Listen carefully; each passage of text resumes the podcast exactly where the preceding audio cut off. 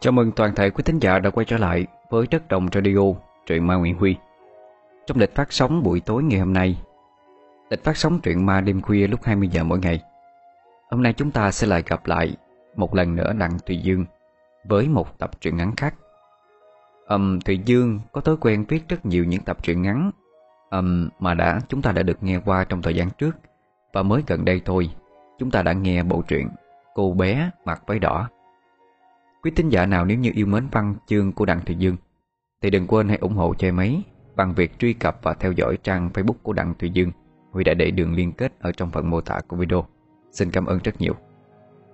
Và um, Huy cũng có một cái trang Facebook để mà tiện trong việc thông báo, liên lạc cũng như là tương tác dễ dàng hơn với bà con. Tại vì trên YouTube ở hình thức để mà chúng ta tương tác với nhau, liên lạc với nhau là phải làm thành video. Còn Huy mong rằng mọi người cũng hãy theo dõi trang Facebook của Huy. À, đường link để vào trang Facebook cũng có ở trong phần mô tả video. Mọi người hãy theo dõi thứ nhất là để ủng hộ Huy.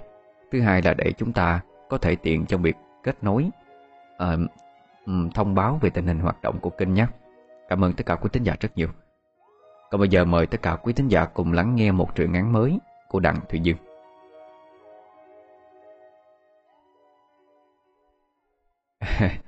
Chúc mừng anh chị nha.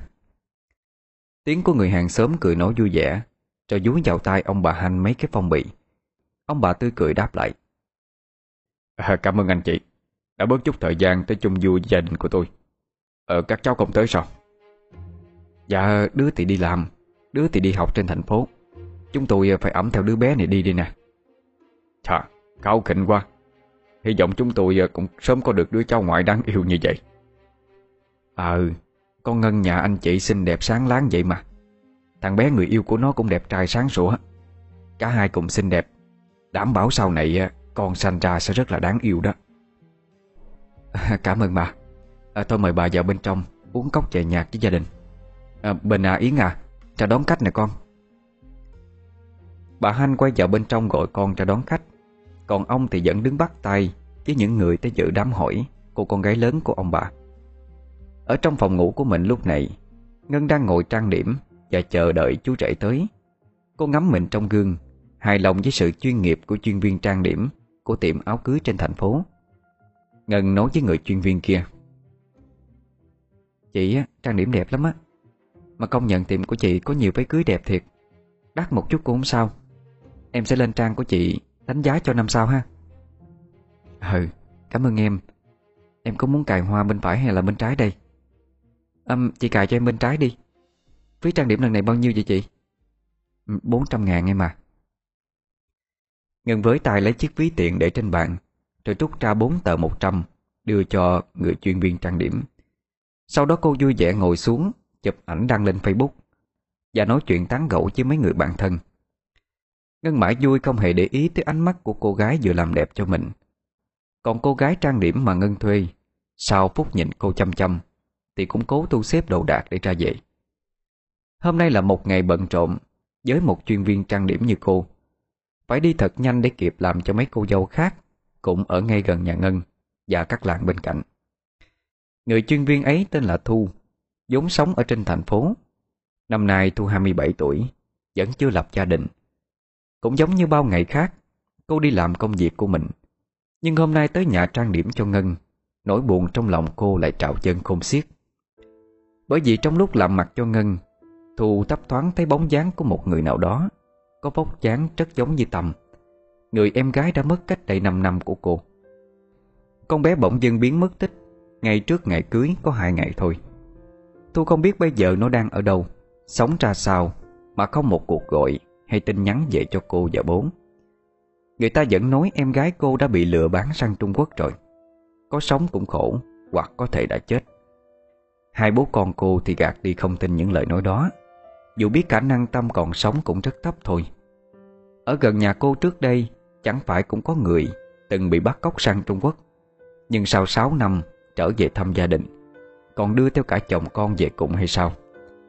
Tôi chỉ mong em gái của cô cũng gặp may mắn như vậy thôi. Nghĩ đến đó, Cô không kìm nén được, Buông ra một tiếng thở dài.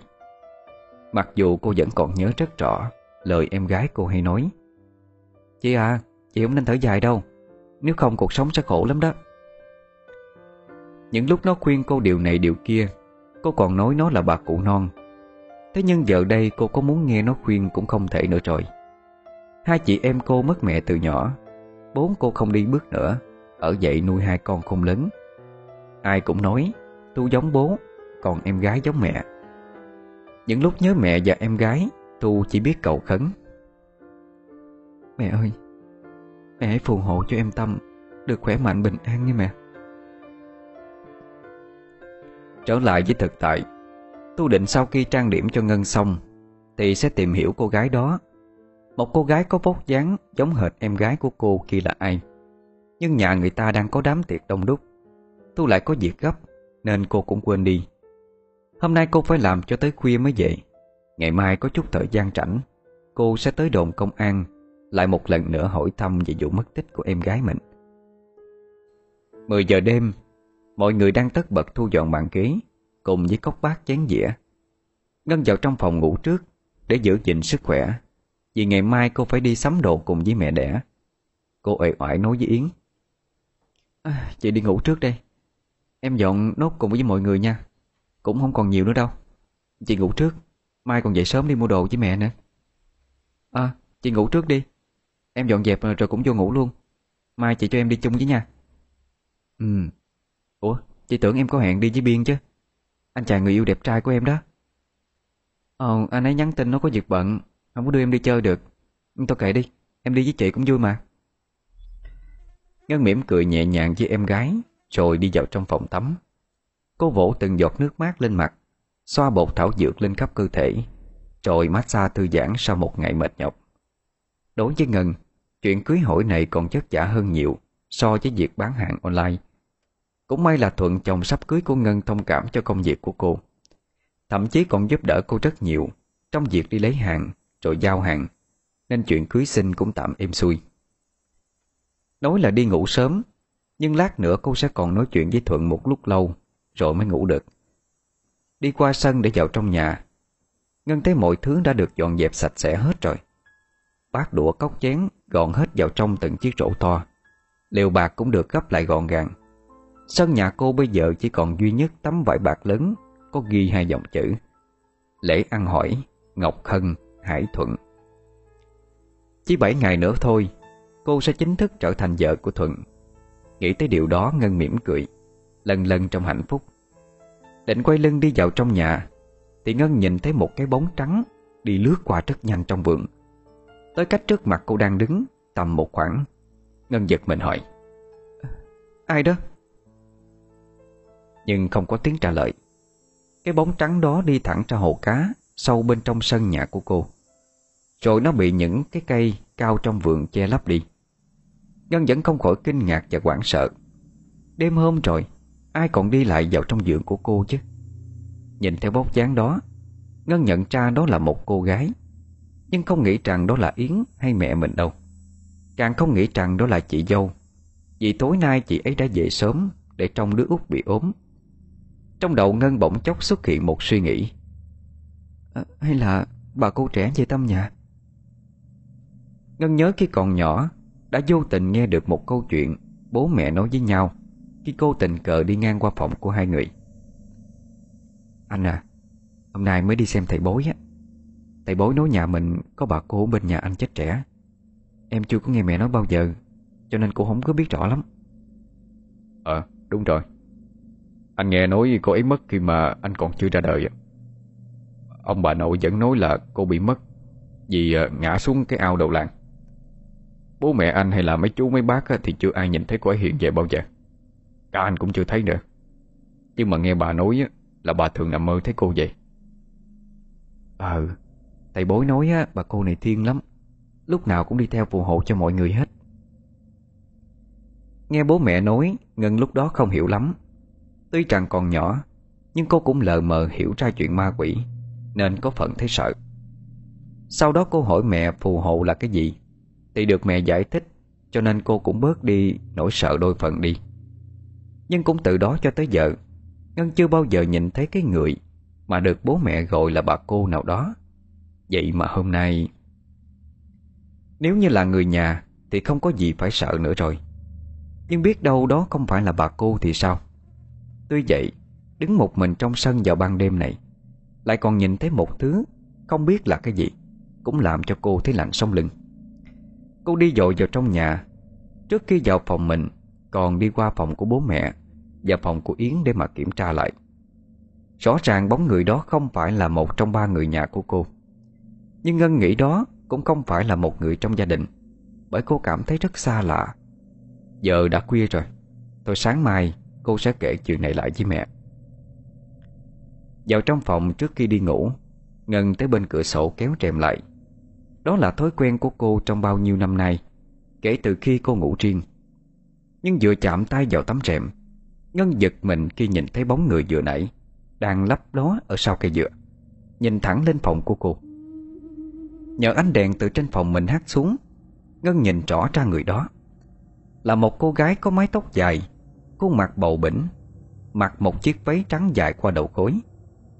Ngân quảng sợ tột độ, Kéo trèm thật nhanh rồi trèo lên giường. Cửa nhà đã khóa chặt, Không thể có chuyện người lạ vào đây giờ này được. Ngân tin chắc rằng Cô ta không phải là người, Mà là ma.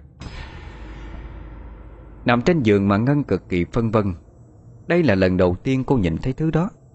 Là một người cứng trắng, Nên Ngân không hét lên, Nhưng cũng không khỏi mang sự quan mang. Cô không dám mở trệm ra để kiểm tra xem con ma đã bỏ đi hay chưa. Cô cũng không nhắn tin nói chuyện với Thuận nữa, Mà trùm mệnh kính mặt, Rồi ngủ quên lúc nào không hay. Đêm hôm đó, Yến cũng gặp một phong nữ lạ. Đó là vào khoảng lúc 3 giờ sáng, Khi đang trong giấc ngon, Thì tiếng chuông điện thoại trung lên. Khiến Yến tỉnh giấc. Với tay ra tắt điện thoại, Cô toan ngủ tiếp. Thì giật mình khi thấy ở bên ngoài cửa sổ, Có một bóng người đi lướt ngang qua phòng của mình.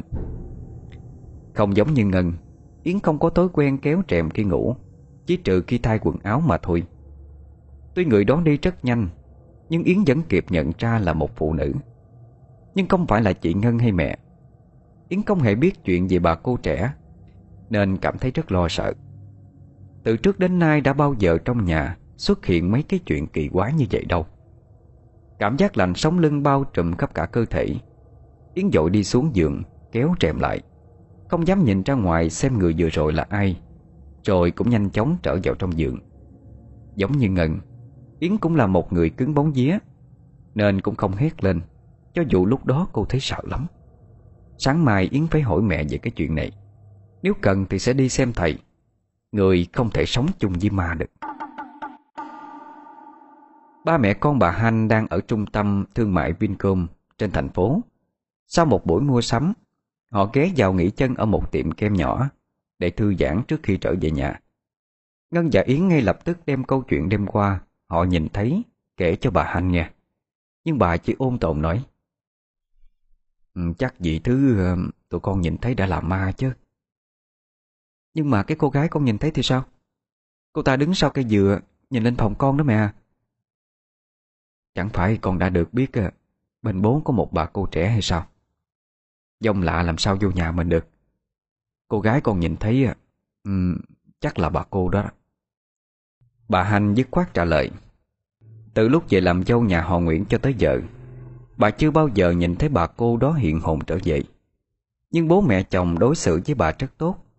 Và họ luôn nói rằng Bà cô bảo phải đối xử tốt với các con dâu con rể nên bà Hanh không có ác cảm gì với bà cô chết trẻ đó cả. Nhưng mà con cứ thấy sao đó? Từ trước đến nay Con đã nhìn thấy bà ấy bao giờ đâu? Ngân nói Yến cũng đồng tình. À, Phải đó mẹ. Thôi mẹ nghĩ không sao đâu. Thôi ờ, ăn nhanh đi rồi vậy Nếu mà tụi con không yên tâm Để hôm nào mẹ đi coi thử. Hai cô con gái không nói gì nữa, nhưng nhìn nhau như ngầm đồng ý rằng, Dông nữ họ nhìn thấy đêm qua là cùng một người, Và không thể là bà cô như mẹ nói được Yến hỏi, Thế bố có ảnh của bà cô đó không ạ? Cái đó thì con phải hỏi mấy bác Với mấy cô chú chứ Chứ ông bà nội mất lâu rồi, Mẹ chỉ nghe tả qua qua về bãi vậy thôi hả Thế ông bà nội có nói như thế nào hả mẹ? Ờ thì ờ, đại khái cũng giống như hai đứa tả vậy đó. Nghe mẹ nói vậy, Hai cô gái không nói gì thêm. Riêng Ngân thì thầm nghĩ, Cô sẽ thử đi tìm thầy bối Để hỏi về hồn ma đó, Nếu còn xuất hiện thêm một lần nữa. Trong lòng Ngân có một linh cảm không lành Khi nhìn thấy hồn ma đêm hôm qua. Tưởng như câu chuyện của hai cô con gái đến như vậy là xong, Thì bỗng dưng bà Hanh nói ra một câu vô lý. Ai mà chắc gì hai đứa đã nhìn thấy ma đâu. Biết đâu hai con trong gà khóa cuốc thì sao? Ừ, Con chưa bao giờ mà nhìn thấy rõ ràng như đêm qua vậy đâu mẹ. Yến phản bác. Ê, Thì cứ coi như các con nhìn thấy bà cô đi. Mẹ ở đất này bao nhiêu lâu rồi Mà có bao giờ thấy ma đâu chứ? Dạ. Yến yếu xịu đáp lại mẹ Rồi xúc nốt mấy thìa kem Trong khi Ngân đi thanh toán. Bà Hanh kiểm tra lại mấy túi đồ đã mua Rồi lên tiếng hỏi. Nè, hai đứa muốn mua thêm gì không? Hai chị em cùng nhau lắc đầu Rồi xách hết các túi to túi nhỏ ra cổng Nơi Bình đang đợi sẵn. Lúc này Yến kể cho anh trai mình nghe Bóng người kỳ dị mà cô nhìn thấy đêm qua Rồi kết luận. Em chắc chắn nó là ma Mai mà tinh thần của em cứng. Bình dí dỏm triều Tinh thần của cô cứng. Cho nên suốt ngày mới dọa dẫm mấy đứa trẻ con nhà anh chứ gì. À, Nhưng mà anh đã bao giờ Nhìn thấy bông ma trong nhà mình chưa? Ừ, Từ nhỏ tới giờ Anh chưa bao giờ nhìn thấy hết. Kể cả khi lấy vợ trở riêng Anh cũng chưa thấy cái người mà Gọi là bà cô bên bố như hai đứa nói. Dù là cả trong chim bao đi chăng nữa. À, Nhưng mà Hình như anh có mơ thấy một lần rồi đó. Cái lúc đó anh bị ốm Mà lại sát cái ngày thi đại học Thì có một cô gái trẻ trung xinh đẹp cũng giống như hai đứa mô tả vậy đó. Đi vào sờ trán của anh rồi hỏi thăm. Thế mà ngày hôm sau anh khỏi luôn á. Bà Hành cắt ngang than thở. Thôi, Hai đứa này nói ờ, đêm qua nhìn thấy ma, Cứ tra khảo mẹ từ nãy tới giờ đó. Đất nhà mình làm gì có ma chứ? Ma có thì cũng là người nhà thôi. Bình cười phá lên Như chế nhạo hai cô em gái. Thôi, cả nhà mình về nghe. Câu chuyện về ma quỷ của Ngân và Yến Lui dần vào trong quên lãng, Khi họ phải tập trung vào cái đám cưới của Ngân. Với lại từ sau đó, Họ cũng không còn nhìn thấy hồn ma kia Thêm một lần nào nữa, Nên họ cũng phần nào tin lời bà Hanh nói. Một tuần sau, Đám cưới của Ngân diễn ra trong sự hân hoan của ông bà Hanh, sự chúc mừng của những người dân làng. Theo phong tục ở quê của cô, Mỗi khi ai đó tổ chức đám cưới Là tất cả gia đình dòng họ sẽ phải ăn uống trong ba ngày liên tiếp. Cho nên cô cũng quên khuấy đi câu chuyện Về cô gái lạ trong vườn kia. Đến đêm tận hùng Thuận giả bộ đã sai cước Để được đi về nghỉ sớm với vợ. Cả hai đều cảm thấy mệt mỏi Vì ba ngày liên tiếp tiếp khách liên tục. Lại cộng thêm sự háo hức được đếm phong bị nên hai vợ chồng giả vờ tắt đèn đi ngủ. Khi ánh đèn vừa tắt đi, Ngân bỗng kêu lên, Chứ nhìn thấy một bóng người đi lướt qua cửa sổ. Ngay sau lưng chồng mình. Đằng trước nhà còn rất nhiều người đang ăn uống, Nhưng phòng ngủ của hai vợ chồng cô Chỉ có cửa sổ hướng ra phía sân sau, Có cái ao cũng rộng. Ngân nhìn mà khó hiểu, Giờ này thì còn ai ra chỗ cái ao đó làm cái gì? Thấy Ngân cứ cau mày nhìn ra vườn thường ngạc nhiên hỏi Ờ em sao vậy? Anh ơi, có ai đi ra sân sau á? Ờ thiệt không? Hay là ai sai quá rồi đi nhầm ra đó? Em cũng biết nữa. Nhà mình đâu có nhà vệ sinh ở đằng sau đó đâu. Hay là mình thử ra kiểm tra xem như thế nào. Lỡ như mà ai có ý đồ mờ ám thì sao? Hoặc lỡ như ai xỉn quá đi lung tung không cẩn thận á, Trượt chân ngã xuống ao cá thì chết á. Ngân lo lắng là có cơ sở. Vì phòng bố mẹ chồng cô có một cánh cửa phụ thông ra sân sau. Giả như ai đó cố tình lợi dụng đám cưới đông người Để đi vào ăn trộm. Hoặc giả chăng người đó không có ý đồ gì. Nhưng sai xỉn, Không may xảy chân xuống ao cá. Thì ngày vui của vợ chồng cô bị phá hỏng mất thôi. Tuần vợ cầm đèn pin đi ra xem xét, Rồi quay đầu lại nói với vợ. Nè, em cứ ngồi trong này chờ anh nha. Anh đi kiểm tra rồi quay lại liền. Ngân gật đầu, Sau khi anh đã dặn cẩn thận, Cô ngồi chăm chú quan sát khung cửa sổ. Nhìn thấy bóng chồng đi đi lại lại, Rồi quay lại phòng ngủ, thản nhiên nói. Ừ đâu có gì đâu em. Em nhìn lầm rồi đó. Không có gì thiệt anh. Nhưng mà rõ ràng em thấy Thôi anh đã nói không có gì rồi mà. Thôi đi ngủ đây Thuận bỗng nhiên trở nên lạnh nhạt với vợ Nằm xuống giường rồi dở chăn ra đắp. Mặc kệ Ngân ngồi nhìn mình Bằng ánh mắt chưng hững Ngân nhìn chồng tỏ thẻ. À anh anh ngủ rồi hả? Anh không muốn Nhưng Thuận vẫn nằm im không phản ứng gì Ngân lay gọi mãi không được, Nên cô cũng đành nằm xuống ngủ. Chỗ phong bị mừng cưới được cất gọn gàng Vào trong cái tủ đầu giường. Ngân quàng tay ra ôm chồng, Nhưng Thuận cũng không phản ứng lại. Anh nằm ngay đơ như một cái xác chết, Mở mắt to Nhưng không đói hoài gì tới người vợ mới cưới của mình. 3 giờ sáng đêm hôm đó, Thuận ngồi dậy, Mở cửa đi ra sân sau, Lờ đờ như một cái bóng. Ngân không nhận thức được sự bất thường từ chồng. Cô vẫn ngủ say miên man. Thuận đi ra sân sau Từng bước chân không vang lên tiếng động Hướng thẳng ra ao cá. Bên cạnh cái bóng của chính bản thân Anh đang hát xuống. Thuận nhìn thấy một cái bóng đen khác. Là cô gái Anh đã nhìn thấy cách đây 5 năm. Cô ấy đang đứng bên cạnh anh Nhìn anh bằng đôi mắt đầy quán hận. Thuận trung rẩy nói Xin, xin lỗi cô. Lúc ấy quả thật tôi Tôi đã hẹn nhát không dám cứu cô. Nhảy đi. Cô gái lạnh lẽo tra lệnh.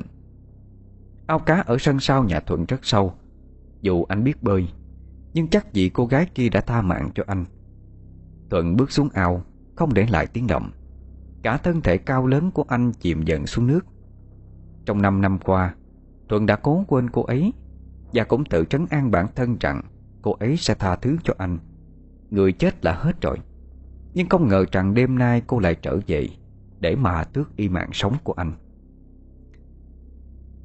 Tờ mờ sáng Ngân tỉnh dậy mà không thấy chồng đâu.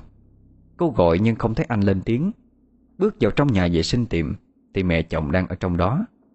Bà ta giống dị không thích Ngân lắm Nhưng vì Thuận đã quyết tâm lấy cô. Cuối cùng bà đành phải chấp nhận. Ngân hỏi à, Chồng con dậy sớm đi đâu rồi mẹ ơi? Cô hay quá ha. Ngủ với chồng mà chồng đi đâu không biết nữa. Thế này vợ chồng tôi có làm sao? Chắc cũng chẳng trông mong nhờ cậy được cô đâu. Dạ con xin lỗi. Nhưng mà đêm qua con mệt quá cho nên ngủ say. Anh ấy đi ra khỏi phòng lúc nào con cũng không biết nữa. Cô đúng là vô tâm. Thế thì gọi cho nó chưa? Dạ anh để điện thoại ở nhà rồi. Xe máy cũng ở trong sân nữa. Chắc là dậy sớm đi tập thể dục đó. Trước đây con cũng nghe anh ấy nói Sau khi cưới, Anh ấy sẽ tập mỗi sáng để mà giảm cân. À mẹ ăn gì chưa? Để con chuẩn bị à Tôi dễ tính lắm, Ăn cái gì cũng được thôi.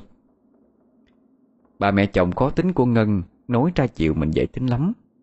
Đêm qua nếu không có Thuận ra mặt, Thì có lẽ cô phải ngồi rửa đống bát đũa cao ngất rồi. Ngân nấu mì cho bố mẹ chồng, Rồi lấy xe đi tìm chồng, Theo lời sai bảo của mẹ. Dù bố chồng cô đã nói, Thì con ờ, cứ ngồi xuống ăn cái đi đã. Thằng Thuận nó đi được. Thì nó phải tự về được chứ. Lớn già đầu rồi. Nhưng bà mẹ chồng vẫn nhất quyết bắt cô đi tìm. Ngân cũng cảm thấy lo lắng Vì đêm hôm qua anh có biểu hiện rất lạ. Vừa đi ra cổng Thì một người hàng xóm đã nói lớn. À, Vào mới Mở cửa cho bác với. Ê, Dạ con chào bác. Bác sang sớm thế ạ. À? Ờ Bác sang à, câu con cá đó mà. Trưa nay nhà bác có khách. Dạ con mời bác vô nhà. Bố mẹ con đang trong nhà đó Ủa Mày đi đâu sớm vậy? Dạ con tính chạy đi gọi anh Thuận về ăn sáng. Anh đi tập thể dục sớm á Không có mang theo điện thoại. Nói chồng đi tập thể dục Chỉ là nói dối để chống chế với mẹ chồng thôi. Chứ thật sự cô không biết Thuận đi đâu cả. Thôi thì cứ đi một vòng tìm thử Rồi tranh thủ chạy về nhà bố mẹ một lúc vậy. Ông hàng sớm vào trong bolo ba la Với bố mẹ chồng của Ngân mấy câu Rồi đi ra cái ao Để tâm tia xem con cá nào to thì bắt đãi khách. Mẹ chồng của Ngân ngúng ngoại nói Ôi, Mới sáng ngày ra Muốn ăn thì ra chợ mà mua. Lúc nào cũng sang đây bắt nè Thôi Bà đừng có nói như vậy. Để bác ấy nghe được lại mất cái tình làng nghĩa sớm Chẳng phải bên đó cũng hay biếu trao quả cho nhà mình hay sao? Mấy cái thứ đó ra chợ mua thiếu gì? Một con cá nó đắt gấp nhiều lần cái chỗ trao cũ đó đó. Ông cứ tốt bụng như vậy Bảo sao suốt ngày bị lừa. Mai mà tôi còn tỉnh táo Thôi được rồi. Bạn xong chưa? Để tôi đem bát đi rửa nè. Cái việc gì mà phải rửa? Để đó con Ngân nó về nó rửa. Ủa Mà nó đi đâu lâu vậy ta? Bà ơi Nó mới dắt xe đi được có 5 phút Bà kêu lâu. Bà dễ tính một chút đi Đừng có làm khổ con cái.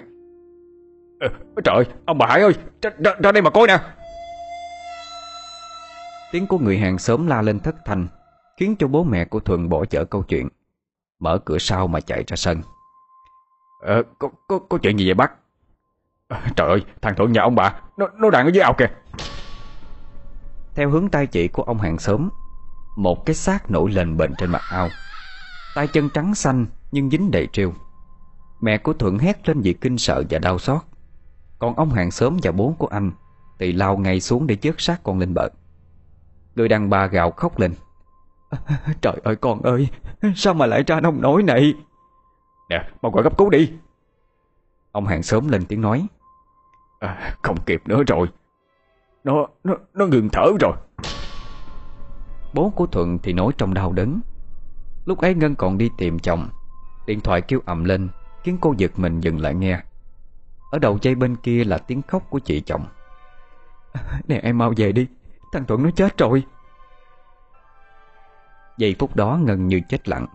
Khi nghe bà chị chồng thông báo tin dữ, Cô và anh chỉ mới về với nhau được có một đêm, Còn chưa kịp đi tuần trăng mật Và tận hưởng hạnh phúc, Sao anh lại ra đi đột ngột như vậy? Ngân cũng không rõ cô về nhà chồng bằng cách nào Khi tâm trí đang xáo động một cách mạnh mẽ. Nhưng vừa bước tới cổng Thì tiếng khóc của mẹ chồng và chị chồng Đã vang lên ai quán. Xác thuận bám đầy trong rêu Bùn đất đen kịch. Mọi người đang súng vào xung quanh anh Mà than khóc chật chả Mẹ của Thuận đã ngất xỉu chỉ bị sốc Khi nhìn thấy con trai. Ngân ôm chặt lấy người chồng mới cưới Nấc lên từng hội ai quán. Anh ơi Sao mà lại ra nông nổi này? Tại sao anh lại bỏ em mà đi vậy? À, Thằng à Mau đi rửa ảnh rồi liên hệ với Bình tổ chức tang lễ đi con. Ông Hải cố nén nỗi đau, Nói với người con rể, Con trai của ông còn chưa kịp có con Mà đã chết thảm đi. Chẳng lẽ gia đình ông gây ra tội lỗi gì hay sao? Mà ông trời nỡ bắt đứa con trai duy nhất của ông Đi như thế này. Thế là trạp cưới còn chưa dở ra hết, Rạp tang đã được dựng lên. Gia đình Ngân cũng sang bên thông gia để phụ giúp. Họ thương thuận một, Thì thương Ngân mười chỉ sau một đêm mà cô đã trở thành quá phụ. Tuy bây giờ xã hội tân tiến hơn rất nhiều Nhưng người ta cũng có ác cảm Với những người phụ nữ mới cưới về mà đã quá chồng. Họ nói ra đủ điều cai nghiệt Nào là sát phu, giữ tướng Rồi vô phúc. Ngân biết hết những điều tiếng đó Nhưng cô không còn đủ sức lực đâu Mà tranh cãi với họ. Có khi họ nói đúng cũng không chừng Tại cô mà Thuận mới chết. Giá như anh không lấy cô thì có lẽ anh đã không ra đi sớm như thế này. Trong khi thầy cúng được mời tới làm lễ Mẹ của Thuận vẫn ngồi gục xuống bên chồng Và cô con gái lớn. Không ai nói với ai câu nào. Thì bỗng dưng bà nổi điên lên Hét lớn rồi chỉ tay thẳng vào mặt Ngân mà nói Cái con này Tất cả là tại mày Là tại mày cho nên con tao mới chết. À, Kìa bà Ngồi xuống đi Để thầy làm lễ xong đã. Ngay từ đầu á Tao đã ngăn cản không cho con tao lấy mày. Nhưng nó nhất quyết đâm đầu vào. Mày Mày bỏ bộ mê thuốc lú gì cho nó vậy. Mẹ ơi, Sao sao mẹ lại nói như vậy? Chị gái của Thuận cũng tỏ ra kinh ngạc, Cố kéo mẹ ngồi xuống. Mọi người ai cũng hoảng hốt, Hết nhìn bà, Rồi lại quay sang nhìn Ngân. Có người còn nói thì thầm vào tai người bên cạnh. Đó thấy chưa? Tôi nói không có sai mà. Ngân chỉ biết cố tránh sự tấn công của mẹ chồng. Nước mắt rơi ướt đẫm gò má xanh xao của cô. Trong khi bà ta thì vẫn quát lên. Mày, mày cút ra khỏi nhà tao liền. Cái, cái đột sát phu. Bà Hanh lúc đó cũng vừa đi vệ sinh ra. Thấy vậy thì lên tiếng ngay. Kìa chị Sao chị lại nói như vậy? Chồng mất á Con gái tôi đã khổ lắm rồi. Sao chị còn Nhưng mẹ của Thuận không để ý gì tới lời bà Hanh. Tiếp tục quát lên. Mày, mày mau ra khỏi nhà tao. Không thì tao lấy dao chém chết mày đó. Ông thầy cúng thấy vậy Cũng lắc đầu. À, Không thể tiếp tục làm được đâu. Nếu như bãi cứ như vậy Người nhà mau đưa bãi đi nghỉ đi. Thắng mới dìu mẹ vợ của mình vào trong buồng Nhưng bà ta vẫn cố vùng vẫy Không ngừng chửi bới. Mày mà còn xuất hiện trước mặt tao Tao sẽ giết mày Trả thù cho con trai tao. Tất cả mọi người lại tiếp tục Ngồi sau lưng của thầy cúng Để hoàn thành nốt buổi lễ. Sau khi đã xong thủ tục cuối cùng Ông thầy quay lại nói với người nhà. Cậu ấy chết Là do số đã định rồi. Thầy ơi Em trai con ngoan ngoãn hiền lành Học giỏi nữa Ai cũng quý hết. Sao mà lại chết sớm chứ? Chị gái của Thuận vừa khóc Vừa hỏi cho em. Bố của Thuận cũng gật gù, Như xác nhận lời con gái lớn nói là đúng. Về phần Ngân, Cô không nói gì. Bởi vì khi yêu đôi khi, Cô cũng thấy Thuận có những tính cách Khiến cho cô không mấy hài lòng, Nhưng cũng không tới nỗi khó chịu. Cô chỉ thương xót cho anh Và thương xót cho số phận của mình mà thôi. Tôi dựa trên ngày giờ mất của cậu ấy mà nói thôi. Chắc chắn là có điều gì đó không ổn. Cho nên cậu ta mới chết bất đắc kỳ tử như vậy. Còn cô? Thầy chỉ vào Ngân rồi nói tiếp. Cô đừng có tự trách mình. Cô không có lỗi gì trong chuyện này hết. Bố của Thuận lúc này lên tiếng phân trần. Ờ, tôi thì ờ, không thấy nó có biểu hiện gì lạ cả. Lúc ấy ờ, mày cũng đi lấy chồng rồi cho nên không có ở nhà.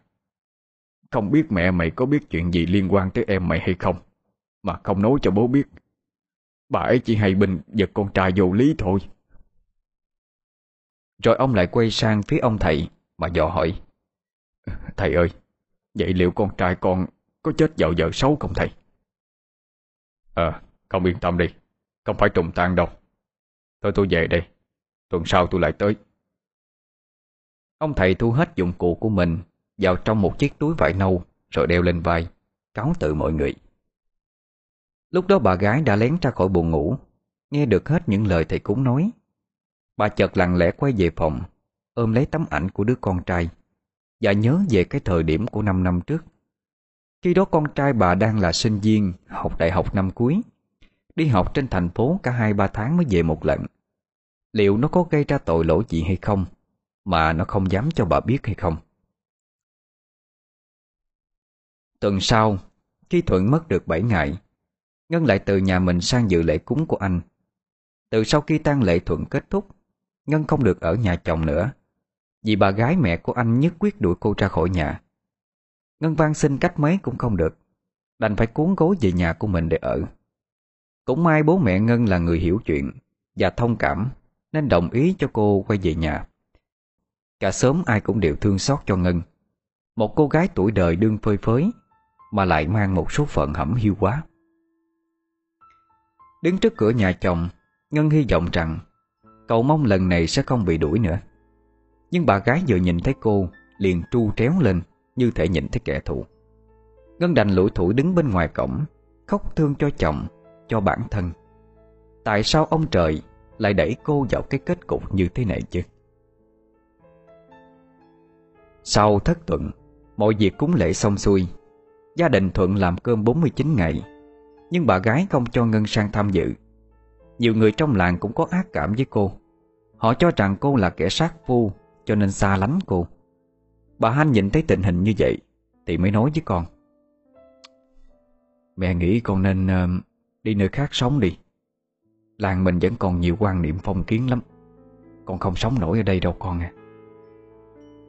Ngân nghe lời mẹ nói Nhưng không đáp. Đó cũng là con đường cô đã nghĩ tới. Cô không thể tiếp tục ở lại đây được nữa.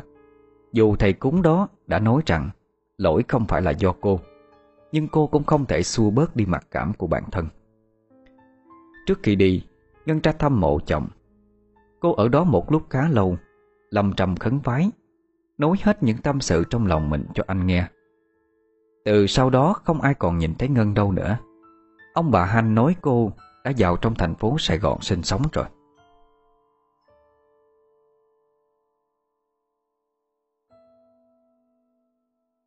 Tầm 3 năm sau, Yến đi lấy chồng. Cô lấy một người ở cách làng mình chừng 20 cây số. Không biết có phải vì tiếng xấu dân làng gắn cho chị gái cô hay không, Mà không chàng trai nào trong làng dám yêu Yến cả.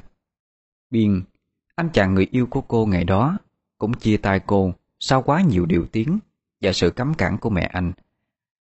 Đám cưới của Yến diễn ra chóng vánh Tại làng của chú rể. Những tưởng hai vợ chồng Yến sẽ có được một cuộc sống hạnh phúc. Nhưng tới đêm tân hôn, Điều kinh hoàng đã xảy ra cho chồng của cô. Do cả ngày làm đám cưới mệt mỏi, Đến đêm Yến ngủ say, Không biết trời đất gì.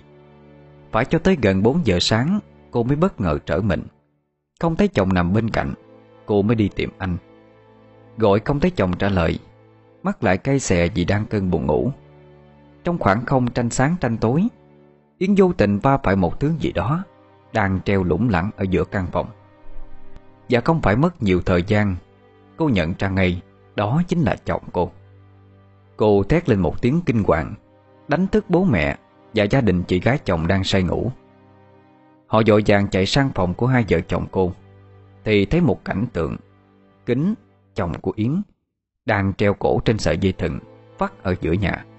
Hai mắt mở ra trừng trừng Lưỡi thè ra đỏ lộn Tiếng cốc than ai quán gian lên Khi anh rể của kính xác định anh đã chết rồi. Yến lặng người khi nghe câu nói đó, Chẳng lẽ chị em cô có cùng số sát phu hay sao?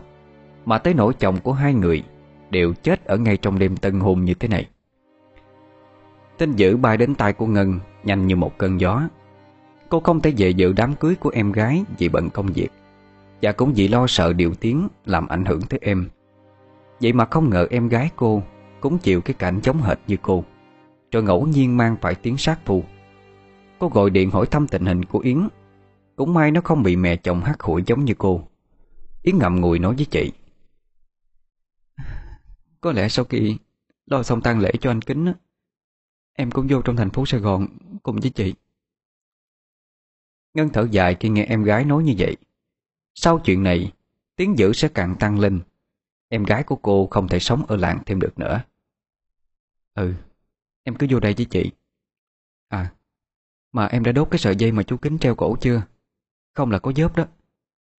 Dạ Bố chồng em đốt rồi chị ơi. Yến nói trong nước mắt. Rồi cuộc sống của hai chị em cứ thế trôi qua trong nỗi nhớ nhà Và nỗi thương xót Dành cho hai người đàn ông bạc mệnh mà họ yêu thương. Một ngày nọ, Ngân đi đám cưới của một người bạn thân ở Bình Dương, Nhưng trở về với gương mặt thất thần. Yến gặn hỏi chị, có chuyện gì xảy ra? Thì được nghe một câu chuyện kinh hoàng Xảy ra với mình cách đây một năm Ngân thở dài mà kể với em Em còn nhớ cái hoa bạn của chị không? Thi thoảng nó dẫn tới nhà mình chơi đó, Rồi ờ, chào bán mấy loại giày dép á Ờ em nhớ chứ, Nhưng mà có chuyện gì với chị ấy vậy? Chẳng phải hôm kia chị ấy tổ chức đám cưới hay sao? Ừ Nhưng mà Ngay đêm tân hôn á, Chồng nó gặp chuyện, Chị phải ở lại để giúp nó đó Trời đất ơi, Anh ấy gặp chuyện gì vậy? Không lẽ Ừ Chồng nó mất ngay trong đêm tân hôn đó em. Ngân não truột đáp. Yến đã đoán trước được điều này khi nghe chị kể ra lúc đầu. Cô không hiểu tại sao chị Hoa, Một người không sống cùng làng với hai chị em cô, Thậm chí còn không có chút nào liên quan về quyết thống, Mà lại gặp chuyện tương tự luôn. Chắc giờ này chị ấy cũng đang khổ tâm lắm. Yến nói với Ngân để hôm nào em gọi điện hỏi thăm chị ấy nha. Ừ, tôi chỉ đi tắm đã. Mệt quá. Ngân chán nản nói với em. Trong đầu Yến đang có một suy nghĩ Nhưng cô chưa nói ra với chị gái. Vì không muốn chị ấy nghĩ ngợi. Phải mãi tới tuần sau Yến mới liên lạc với Hoa để hỏi thăm tình hình. Hoa kể cho Yến nghe trong nước mắt. Em à Chị cũng không hiểu tại sao nữa. Rõ ràng chị với anh ấy rất là yêu nhau. Chưa một lần cãi cọ. Trong suốt quá trình tổ chức đám cưới á, Bọn chị hạnh phúc vô cùng. Vậy mà không hiểu sao anh ấy Lại tìm tới cái chết ngay trong đêm tân hôn như vậy. Hay là anh gặp chuyện gì bế tắc? Ví dụ như nợ nần chẳng hạn. Không đâu em. Chị đảm bảo là anh ấy không có chuyện gì hết á. Ngừng một lúc, Yến hỏi Hoa. Chị Hoa nè, Chị chưa từng tới quê em mà phải không? Yến bỗng hỏi ra một câu vô lý. Thỉnh thoảng cô cũng gọi điện về cho bố mẹ hỏi thăm Nhưng không thấy có chuyện gì bất thường Giống như chuyện chị em cô từng gặp phải. Ờ Chị chỉ nghe Ngân kể thôi Chứ chưa bao giờ về đó hết. Sao vậy em? À không có gì đâu chị. Chị đã nghe chị Ngân kể về chuyện của chị em tụi em chưa? Ừ, Chuyện gì?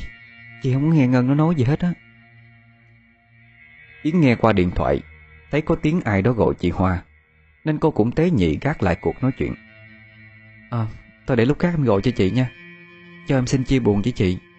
Mong là chị sớm vượt qua. Không hiểu sao Yến vẫn nghĩ rằng Cái chết của chồng cô, Chồng chị Hoa Và chồng của Ngân chị gái mình Có một mối liên hệ nào đó. Tại sao ba người đàn ông này lại cùng chết vào trong đêm tân hôn như vậy? Trong khi không hề có mâu thuẫn gì với vợ hoặc là chuyện nghiêm trọng trong cuộc sống. Theo như lời chị Hoa kể, Thì chồng chị ấy đi vào trong nhà kho, Lấy lọ thuốc chuột ra, Để uống ngay sau khi vừa mặn nồng với vợ. Mà anh ta cũng chẳng có biểu hiện gì, Giống như một người chán đợi, Tới mức tự tử cả. Vừa suy nghĩ vừa vô tình đưa mắt nhìn lên quyển lịch bàn, Đã khoanh đỏ một ngày rất quan trọng. Ngày mất của Kính, Cô nhất định sẽ về thăm mộ anh. Chắc chắn chị Ngân cũng muốn về thăm mộ anh Thuận. Đã mấy năm rồi còn gì.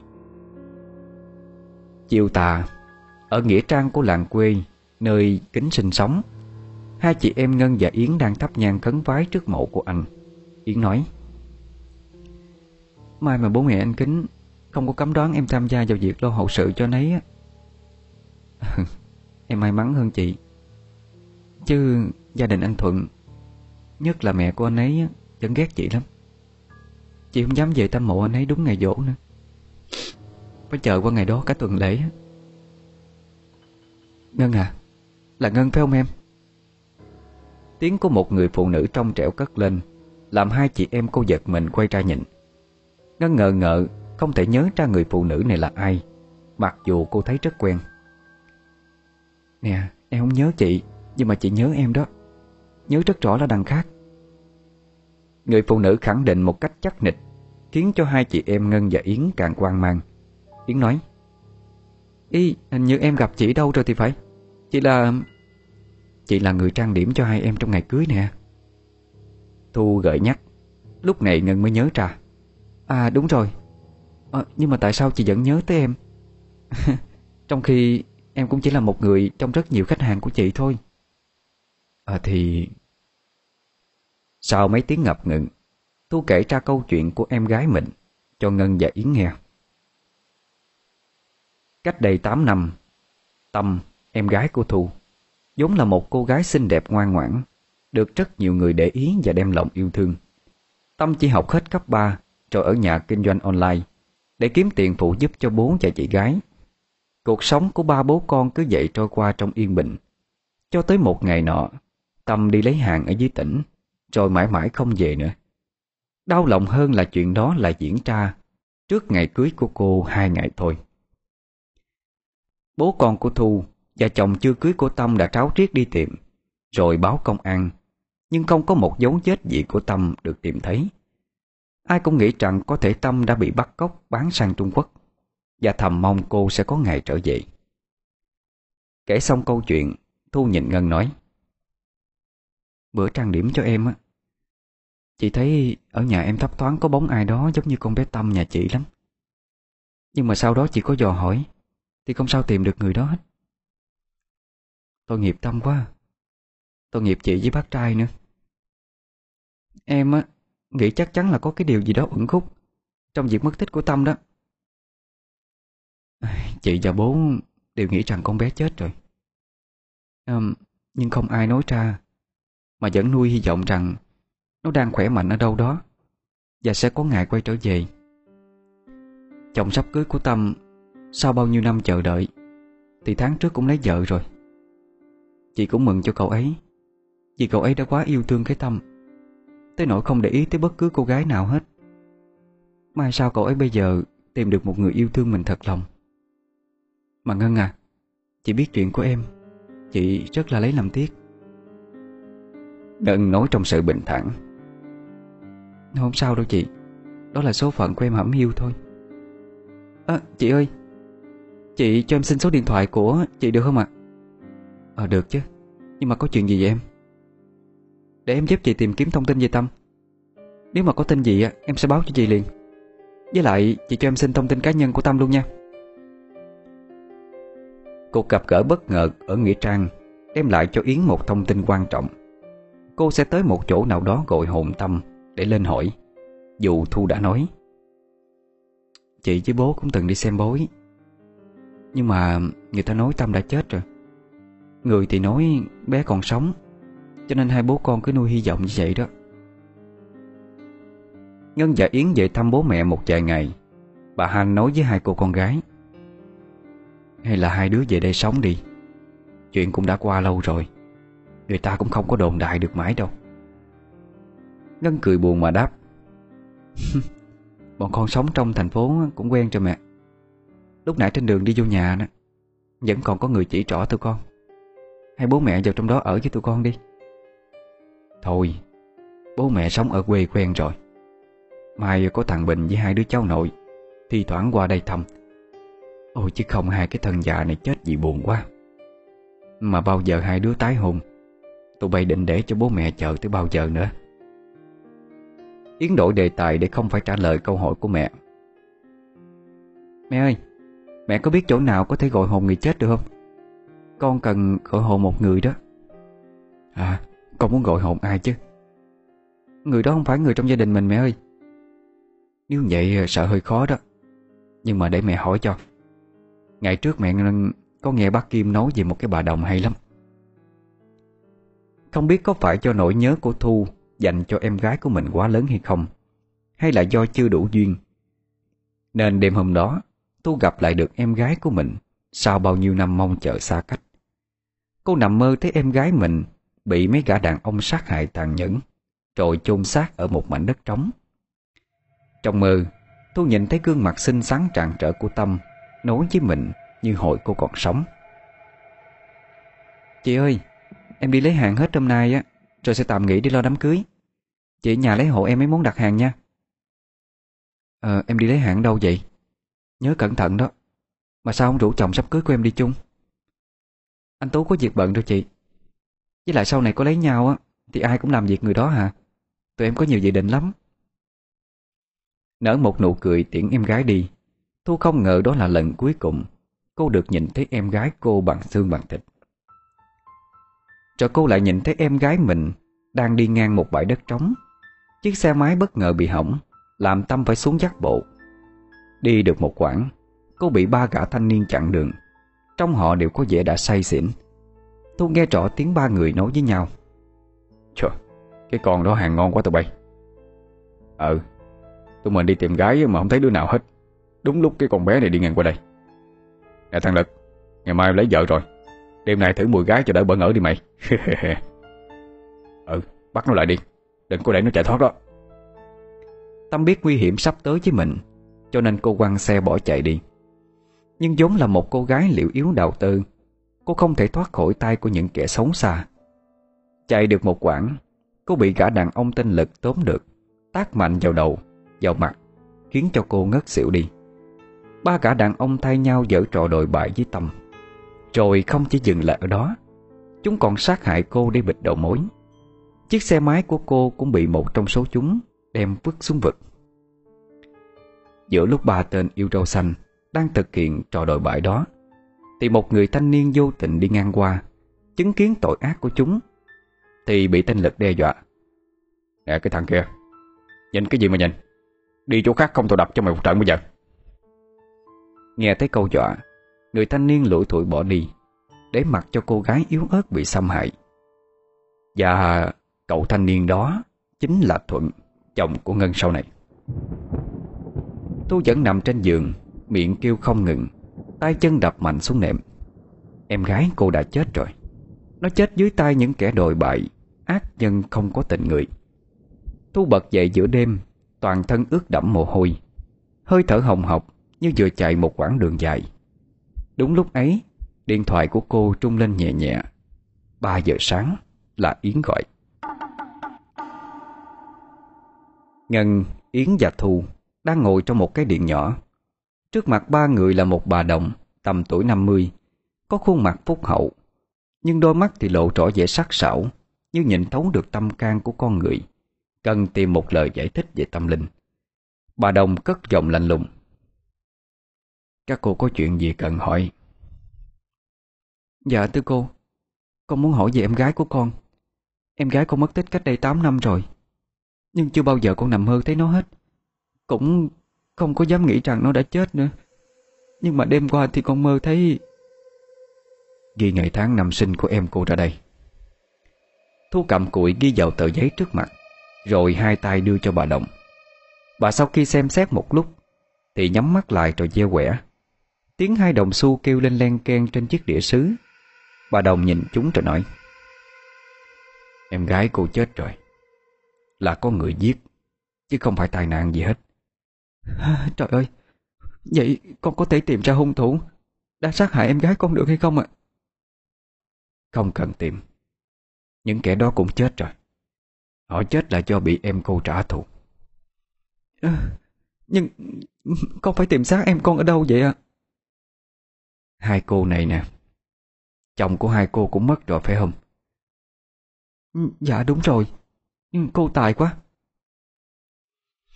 Chồng của cô đó, Bà chỉ tay vào Yến, Rồi nói tiếp. Chính là một trong ba người đàn ông hãm hại em gái cô này. Ngưng một lúc, Bà lại chỉ tay vào Ngân Và nói, Con chồng của cô đó Là người đã vô tình nhìn thấy cô Tâm bị hãm hại. Mà không can ngăn cứu giúp. Cô gái nhỏ bị những gã đàn ông đốn mạc hãm hại. Linh hồn cô ấy trở thành quán linh Trở về Chờ đợi giết đi những kẻ đã hại đời mình. Có phải cái thời điểm Tâm mất tích Là sắp tới ngày cưới của cô ấy hay không?